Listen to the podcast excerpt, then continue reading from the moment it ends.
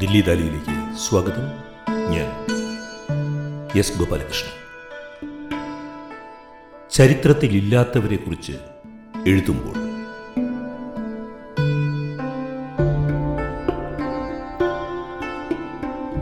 (2021) സാഹിത്യത്തിനുള്ള നോബൽ സമ്മാനം ലഭിച്ച അബ്ദുൾ റസാഖ് ഗുർന സമ്മാനം സ്വീകരിച്ചുകൊണ്ട് നൽകിയ പ്രസംഗത്തിൻ്റെ മലയാളമാണ് ഈ ലക്കം പോഡ്കാസ്റ്റ്. പോഡ്കാസ്റ്റിൻ്റെ അവസാനം അദ്ദേഹത്തിൻ്റെ ഇംഗ്ലീഷ് പ്രസംഗവും നൽകിയിട്ടുണ്ട്, അദ്ദേഹത്തിൻ്റെ തന്നെ ശബ്ദത്തിൽ.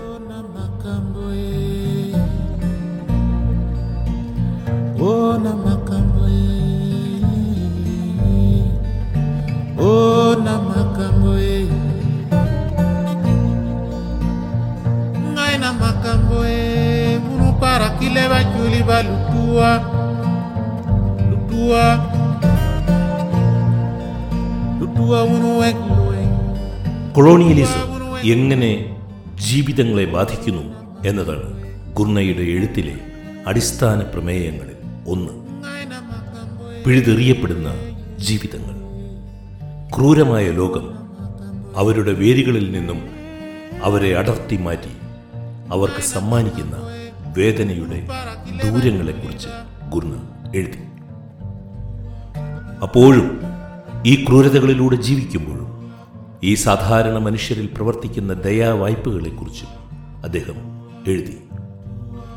പണ്ഡിതർ എഴുതിയ ചരിത്രത്തിൽ ഇടം പിടിക്കാത്തവരാണ് ഈ സാഹിത്യത്തിലുടനീളം കടന്നുവരുന്നത്. Paradise, Gravel, Heart By the Sea, After, ഇവയൊക്കെയാണ് അദ്ദേഹത്തിൻ്റെ പ്രധാനപ്പെട്ട കൃതികൾ. അബ്ദുൾ റസാഖ് ഗുർന 1948 സാൻസിബാറിൽ ജനിച്ചു. 1964 ഭരണമാറ്റത്തിന് ശേഷം അഭയാർത്ഥിയായി അദ്ദേഹം ഇംഗ്ലണ്ടിലെത്തി. ഇപ്പോൾ അബ്ദുൾ റസാഖ് ഗുർനയ്ക്ക് 73 വയസ്സായി. കെന്റ് സർവകലാശാലയിൽ ഇംഗ്ലീഷും പോസ്റ്റ് കൊളോണിയൽ സാഹിത്യവും എന്ന വിഭാഗത്തിൽ എമിറേറ്റസ് പ്രൊഫസറാണ് അബ്ദുൾ റസാഖ് ഗുർന. നോബൽ സമ്മാനം സ്വീകരിച്ചുകൊണ്ട് അദ്ദേഹം നടത്തിയ പ്രസംഗം ഇനി കേൾക്കാം.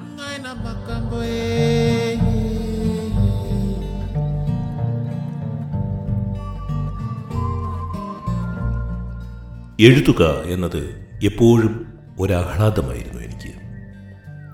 സ്കൂളിൽ പഠിക്കുമ്പോൾ പോലും ടൈം ടേബിളിലെ മറ്റ് ക്ലാസ്സുകളെ അപേക്ഷിച്ച് എന്തെങ്കിലും എഴുതുവാൻ അവസരം ലഭിക്കുന്ന ക്ലാസ്സുകളായിരുന്നു എനിക്ക് എപ്പോഴും ഇഷ്ടം.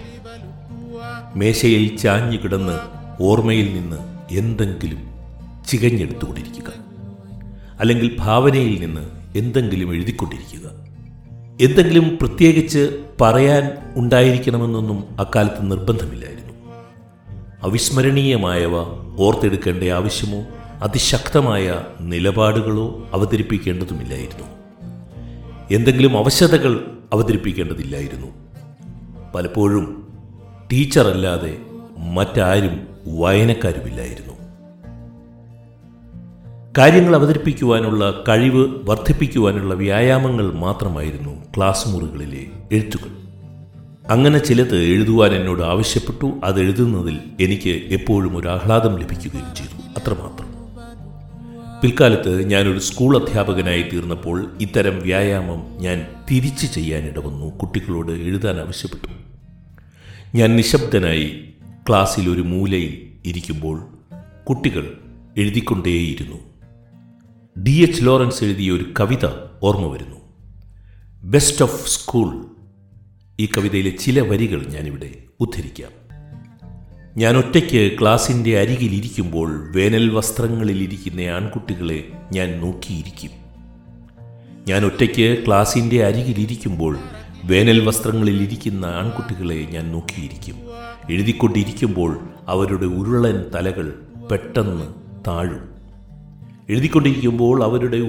തലകൾ പെട്ടെന്ന് താഴും. ഓരോ തവണയും എന്നിട്ട് തല ഉയർത്തി അവർ എന്നെ നോക്കുന്നുവെങ്കിലും ഒന്നും കാണാത്തതുപോലെ. വീണ്ടും പെട്ടെന്ന് തിരിഞ്ഞു നോക്കുന്നു. സന്തോഷാതിരേകത്താൽ എന്നിൽ നിന്നും അവർ നോട്ടം പിൻവലിക്കുന്നു. എന്താണാവോ തിരഞ്ഞിട്ടും കാണാതിരുന്നത്, അത് ലഭിച്ച ഒരു സന്തോഷത്താൽ. സന്തോഷാതിരേകത്താൽ എന്നിൽ നിന്നും അവർ നോട്ടം പിൻവലിക്കുന്നു. എന്താണാവോ തിരഞ്ഞിട്ടും കാണാതിരുന്നത്, അത് ലഭിച്ച സന്തോഷത്താൽ. ഇതാണ് D.H. ലോറൻസിന്റെ കവിതയിലെ ഭാഗം. ക്ലാസ് മുറിയിലെ എഴുത്തിനെ ഈ കവിത ഓർത്തെടുക്കുന്നുവെങ്കിലും അത്തരത്തിലുള്ള എഴുത്തുരീതികൾ നമ്മുടെ ജീവിതത്തിൽ പിന്നീട് സംഭവിക്കുന്നതേയില്ല. പിൽക്കാലത്തെ എഴുത്തുകളെപ്പോലെ വീണ്ടും വീണ്ടും തിരുത്തി എഴുതപ്പെടുന്നവയല്ല ക്ലാസ് മുറിയിലെ എഴുത്തുകൾ.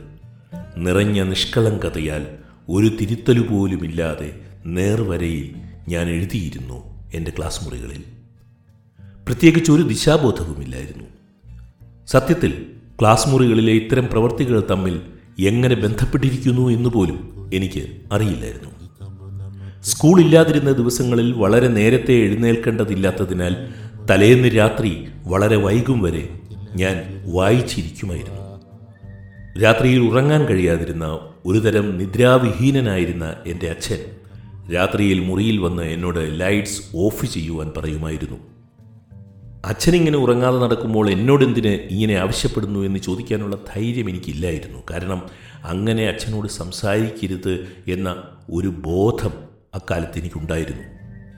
അച്ഛനാകട്ടെ അമ്മയ്ക്കൊരു ബുദ്ധിമുട്ടുണ്ടാകരുതല്ലോ എന്ന് കരുതി ലൈറ്റുകൾ ഓഫ് ചെയ്ത് മുറിയിൽ ഉറങ്ങാതെ കിടന്നിരുന്നു. വായിക്കുന്നതിനും എഴുതുന്നതിനും എനിക്കൊരു ക്രമമൊക്കെ ഉണ്ടായത് പിൽക്കാലത്താണ്. പക്ഷേ അപ്പോഴും എഴുത്തെന്നത് എന്നും ഒരാഹ്ലാദമായി എനിക്ക് നിലകൊണ്ടു. ഒരു കാലത്തും എഴുത്ത് പ്രയാസകരമായിരുന്നില്ല എനിക്ക്. എന്നാൽ അത് മറ്റൊരു തരത്തിലുള്ള ആനന്ദമായി മാറുകയായിരുന്നു പിൽക്കാലത്ത്. ഇംഗ്ലണ്ടിൽ ജീവിച്ചു തുടങ്ങുന്നതുവരെ ഞാനത് പൂർണ്ണമായും തിരിച്ചറിഞ്ഞിരുന്നില്ല. ആദ്യമായി അനുഭവിക്കേണ്ടി വന്ന ഗൃഹാതുരതയാലും അപരിചിതമായ ജീവിതത്തിൻ്റെ ഉത്കണ്ഠകളാലും അതിനു മുൻപ് അനുഭവിച്ചിട്ടില്ലാത്ത വിധം, മുൻപ് ചെയ്തിട്ടില്ലാത്ത വിധം ഞാൻ എഴുത്തിലൂടെ പ്രതികരിച്ചു തുടങ്ങുകയായിരുന്നു. നീണ്ട ദാരിദ്ര്യത്തിൻ്റെയും ഒറ്റപ്പെടലിൻ്റെയും ആ കാലത്താണ് വ്യത്യസ്തമായ രീതിയിൽ ഞാൻ എഴുതി തുടങ്ങിയത്.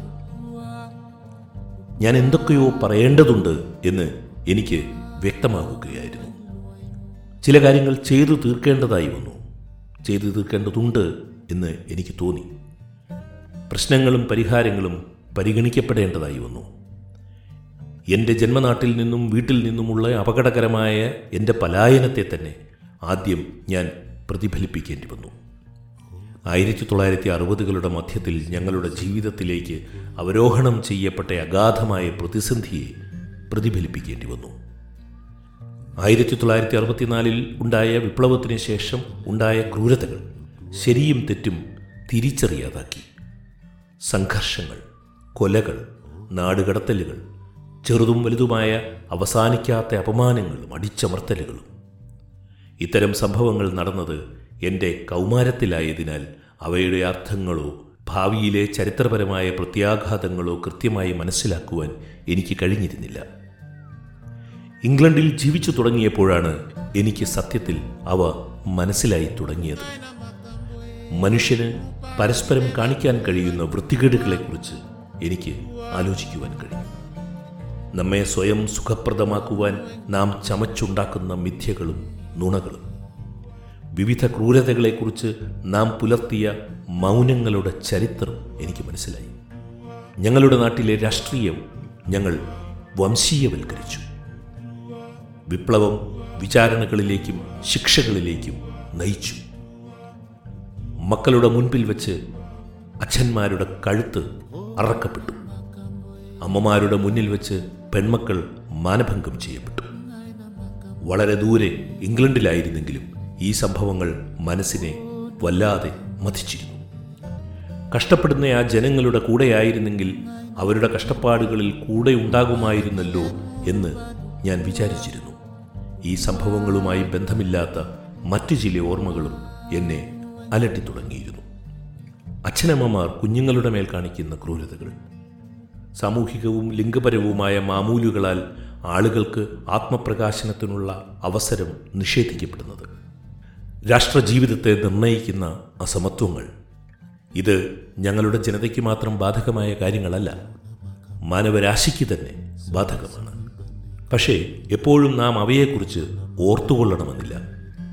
ചില സാഹചര്യങ്ങളാണ് അവ നിങ്ങളുടെ ഓർമ്മകളിലേക്ക് കൊണ്ടുവരുന്നത്. ദുരന്താനുഭവത്തിലൂടെ കടന്നുപോയവർ മാത്രം അതെല്ലാം എപ്പോഴും എന്നും ഓർത്തിരിക്കുന്നു. അങ്ങനെ അവസാനം ഞാൻ എഴുതാൻ ആരംഭിച്ചു ഈ വിചാരങ്ങളുടെ പ്രതിഫലനങ്ങളെക്കുറിച്ച്. ക്രമബദ്ധമായ രീതികളിലൊന്നുമല്ല ഞാൻ എഴുതി തുടങ്ങിയത്. ഇന്നും എനിക്കതിനെ സാധിച്ചിട്ടില്ല. എൻ്റെ മനസ്സിലെ ആശയക്കുഴപ്പങ്ങളിൽ നിന്നും അനിശ്ചിതത്വങ്ങളിൽ നിന്നും ഒരാശ്വാസത്തിന് വേണ്ടി മാത്രമാണ് ഞാൻ എഴുതുന്നത്. പതുക്കെ പതുക്കെ എനിക്ക് മനസ്സിലായി അഗാധമാണ് എന്നിലെ അനിശ്ചിതത്വങ്ങൾ എന്ന്. എനിക്ക് മനസ്സിലായി ചരിത്രം ലളിതമായി സൃഷ്ടിക്കപ്പെട്ടുകൊണ്ടിരിക്കുന്നു എന്ന്. യഥാർത്ഥത്തിൽ സംഭവിച്ചതിന് ലോകം ബോധപൂർവം ഭാവാന്തരം നൽകുകയാണ്, നടന്നതിനെ ലോകം മായ്ച്ചു കളയുകയാണ്. ഒരു സമകാലിക നിമിഷത്തിനു വേണ്ടി നാം സത്യത്തെ മറച്ചു കളയുന്നു. എഴുത്തുകാർ, ചരിത്രകാരന്മാർ, പണ്ഡിതന്മാർ തുടങ്ങിയവർക്ക് അത് അനുയോജ്യമാണ്. അവർക്ക് ഞങ്ങളുടെ ജനതയിൽ സത്യസന്ധമായ താൽപ്പര്യമൊന്നും ഒരിക്കലും ഉണ്ടായിരുന്നില്ല. അവർക്ക് സുസമ്മതമായ ഒരു ലോകവീക്ഷണത്തിലൂടെ ഞങ്ങളെ കാണുന്നത് അവർക്ക് സൗകര്യപ്രദമായിരുന്നു. വംശീയത ഇല്ലാതാകുന്ന പുരോഗതിയുടെ ഒരു കഥനം അവർക്ക് എന്നും അനുയോജ്യമായിരുന്നു. അത്തരമൊരു ചരിത്രത്തെ നിരസിക്കേണ്ട ആവശ്യം എനിക്ക് ഉണ്ടായി വന്നു. കഴിഞ്ഞ കാലത്തെ ഭൗതിക നേട്ടങ്ങളെ, കെട്ടിടങ്ങളെ, കെട്ടിപ്പൊക്കിയവയെ മാത്രം കണക്കാക്കി ജീവിതത്തെ കാണുന്ന ചരിത്രത്തെ എനിക്ക് നിരസിക്കേണ്ടി വന്നു. ഞാൻ വളർന്ന നഗരത്തിൻ്റെ തെരുവുകളിലൂടെ പിൽക്കാലത്ത് ഞാൻ നടക്കുകയുണ്ടായി. ഞാൻ ജീവിതത്തിൻ്റെ അധോഗതി അവിടെ കണ്ടു. ഭയത്തിലും ആശങ്കയിലും ജീവിക്കുന്നവരെ കണ്ടു. കഴിഞ്ഞ കാലത്തെക്കുറിച്ചുള്ള ഓർമ്മകൾ മറന്നുപോകുമോ എന്ന ഭയത്തിൽ അവർ ജീവിക്കുന്നത് ഞാൻ കണ്ടു. സത്യത്തിൽ എന്തായിരുന്നു അവിടങ്ങളിൽ ഉണ്ടായിരുന്നത്? അതേക്കുറിച്ച് എഴുതേണ്ടത് എനിക്ക് അത്യാവശ്യമായി തീർന്നു. ജനങ്ങളുടെ ഓർമ്മകളെക്കുറിച്ച് എഴുതേണ്ടത് അത്യാവശ്യമാണെന്ന് എനിക്ക് മനസ്സിലായി.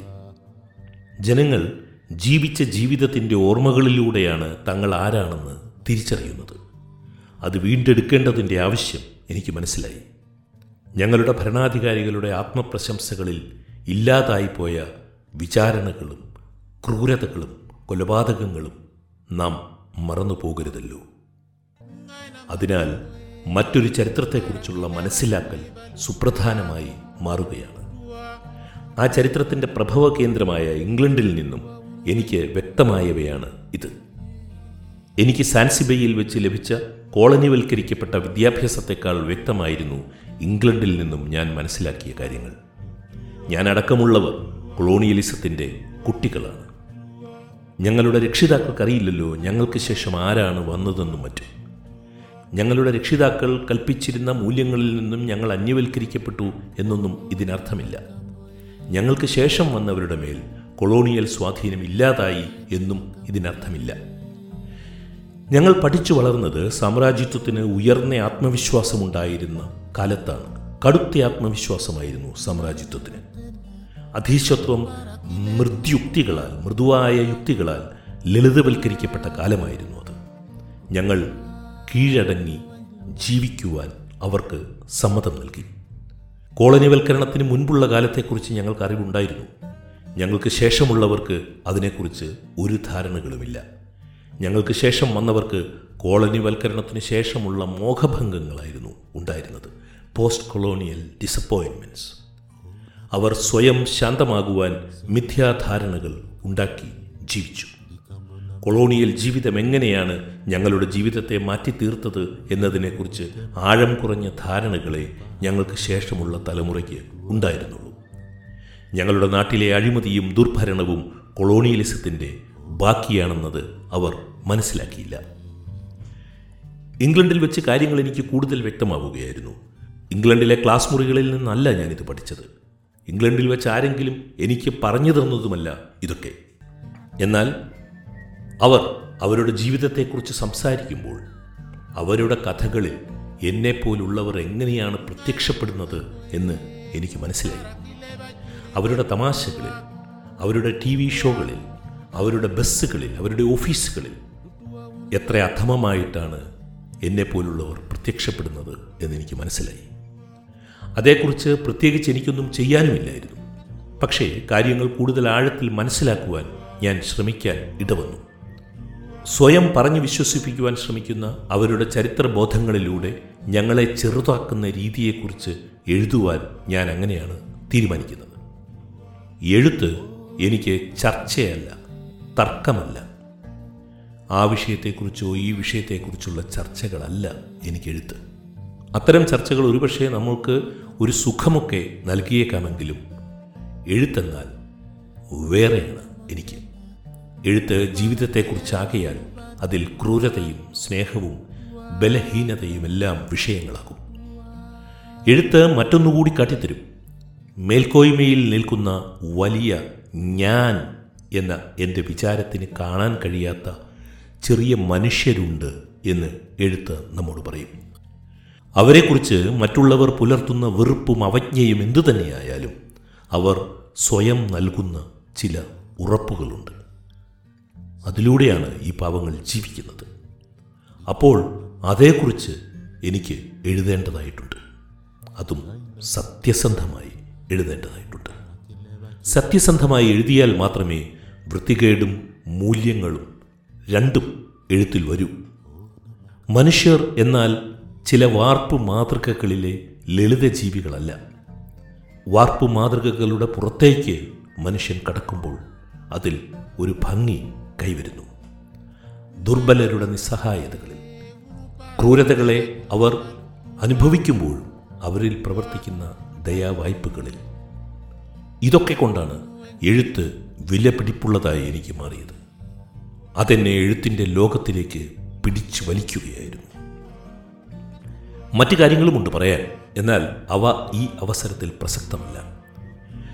എൻ്റെ എഴുത്ത് ജീവിതത്തിൻ്റെ വിവിധ ദശകങ്ങൾക്ക് ശേഷവും ഞാൻ ആദ്യമേ സൂചിപ്പിച്ച എഴുത്ത് നൽകുന്ന ചെറിയ ആഹ്ലാദങ്ങൾ ഇപ്പോഴും എന്നിൽ നിലനിൽക്കുന്നു.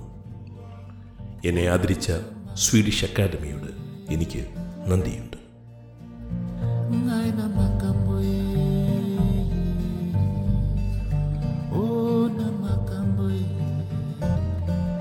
ചരിത്രത്തിൽ ഇല്ലാത്തവരെക്കുറിച്ച് എഴുതുമ്പോൾ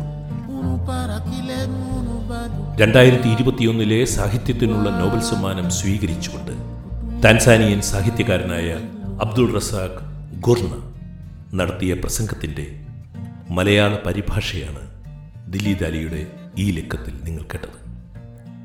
ഇനി അബ്ദുൾ റസാഖ് ഗുർണ നടത്തിയ ഇംഗ്ലീഷ് പ്രസംഗത്തിൻ്റെ ശബ്ദലേഖനം കേൾക്കാം.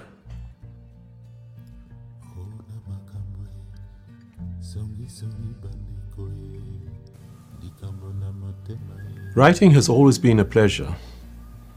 Even as a boy at school, I looked forward to the class set aside for writing a story or whatever our teachers thought would interest us more than to any other class on the timetable. Then everyone would fall silent, leaning over their desks to retrieve something worth reporting from memory and imagination. In these youthful efforts, there was no desire to say something in particular, to recall a memorable experience, or to express a strongly held opinion, or to air a grievance.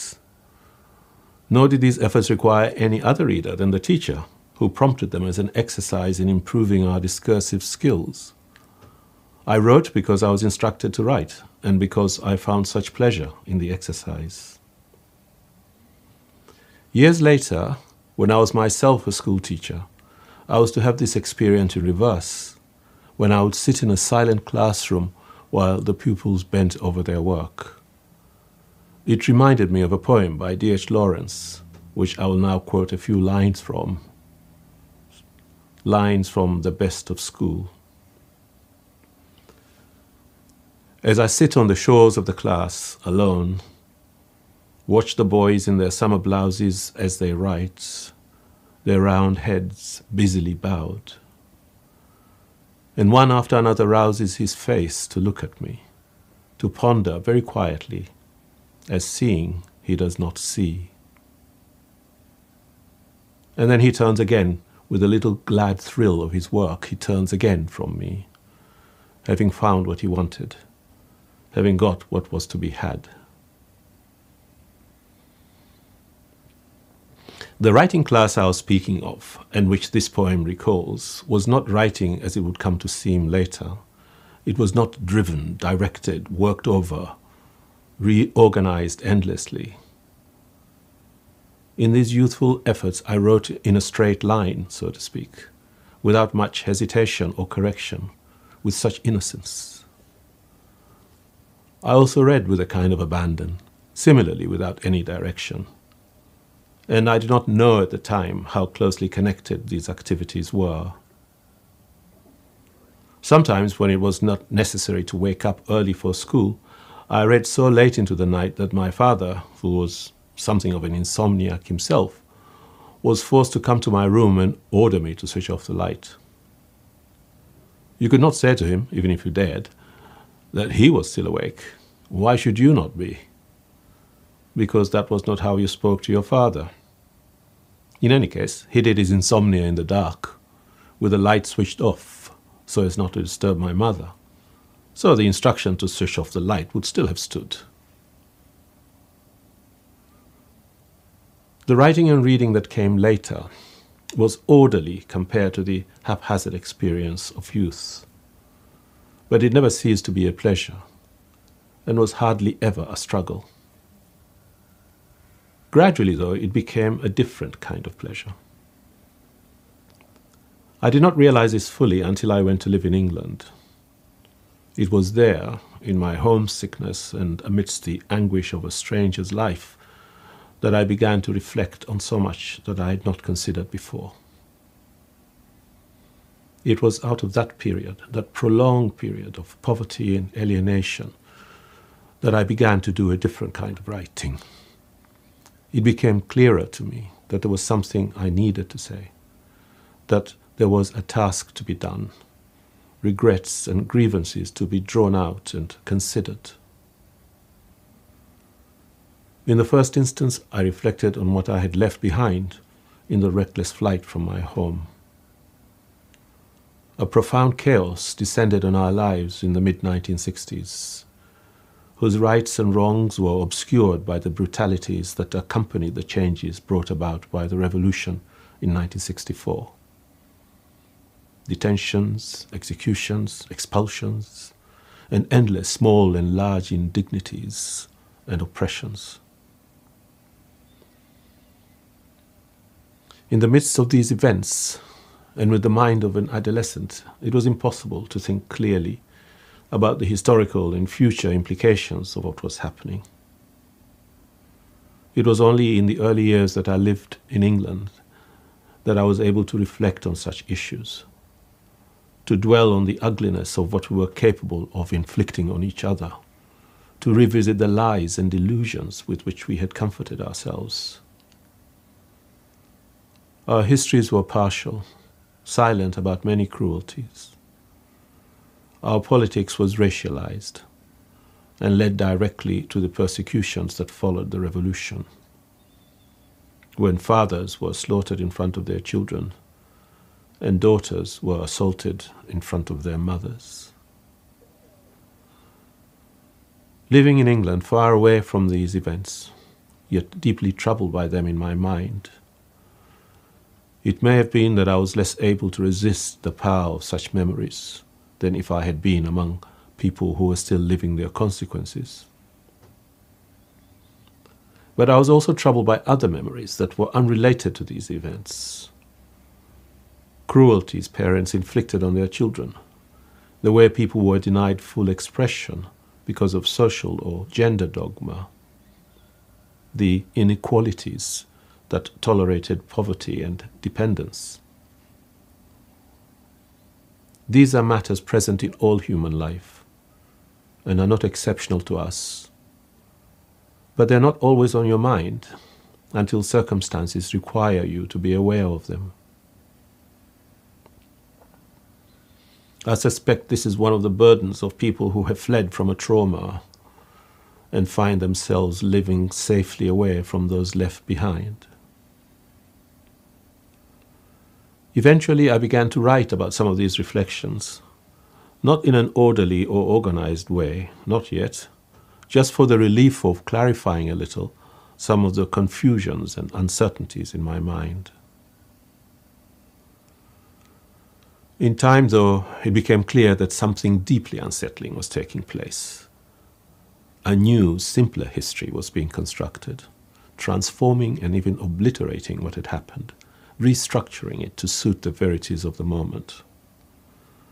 This new and simpler history was not only the inevitable work of the victors, who are always at liberty to construct a narrative of their choice, but it also suited commentators and scholars and even writers who had no real interest in us, or were viewing us through a frame that agreed with their view of the world, and who required a familiar narrative of racial emancipation and progress. It became necessary then to refuse such a history, one that disregarded the material objects that testify to an earlier time, the buildings, the achievements, and the tendernesses that had made life possible. Many years later, I walked through the streets of the town I grew up in and saw the degradation of things and places and people who live on, grizzled and toothless and in fear of losing the memory of the past. It became necessary to make an effort to preserve that memory, to write about what was there, to retrieve the moments and the stories people lived by and through which they understood themselves.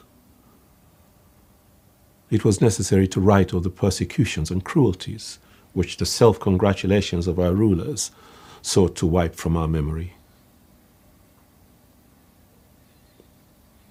There was also another understanding of history necessary to address, one that became clearer to me when I lived closer to its source in England, clearer than it had been while I was going through my colonized education in Zanzibar.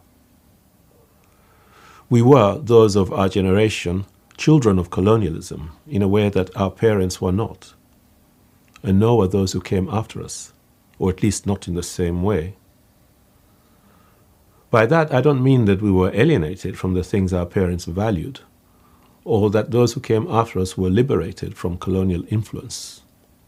I mean that we grew up and were educated in that period of high imperial confidence, at least in our parts of the world, when domination disguised its real self in euphemisms, and we agreed to the subterfuge. I refer to the period before decolonization campaigns across the region hit their stride and drew our attention to the depredations of colonial rule. Those who came after us had their post-colonial disappointments and their own self-delusions to comfort them, and perhaps did not see clearly or in great enough depth the way in which the colonial encounter had transformed our lives, that our corruptions and misrule were in some measure also part of that colonial legacy.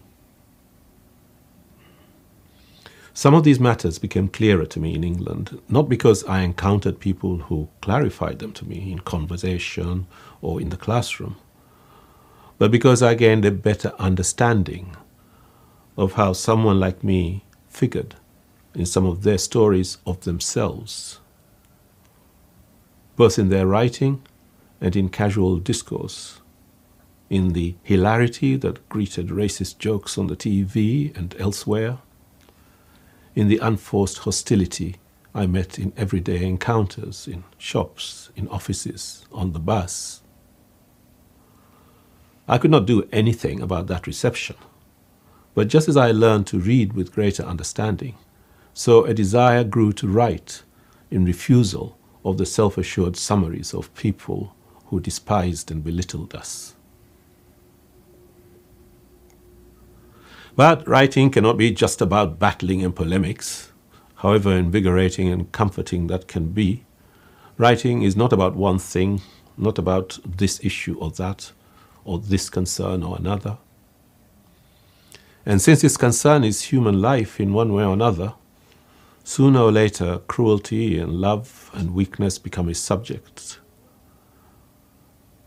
I believe that writing also has to show what can be otherwise, what it is that the hard, domineering eye cannot see, what makes people apparently small in stature feel assured in themselves, regardless of the disdain of others. So I found it necessary to write about that as well, and to do so truthfully, so that both the ugliness and the virtue come through, and the human being appears out of the simplification and stereotype. When that works, a kind of beauty comes out of it. And that way of looking makes room for frailty and weakness, for tenderness amid cruelty, and for a capacity for kindness in unlooked-for sources. It is for these reasons that writing has been for me a worthwhile and absorbing part of my life. There are other parts, of course, but they are not our concern on this occasion. A little miraculously, that youthful pleasure in writing that I spoke of at the beginning is still there after all the decades. Let me end by expressing my deepest gratitude to the Swedish Academy for bestowing this great honor on me and on my work. I'm very grateful.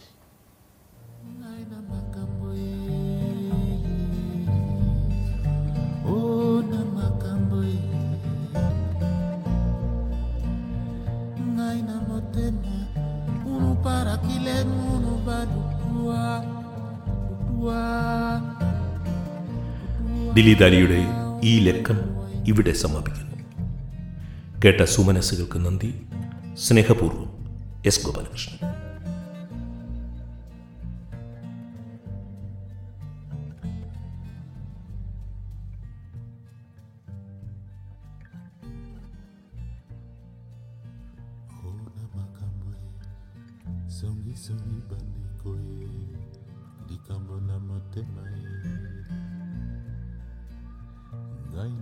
Tema uno para que le va a chile lo dua.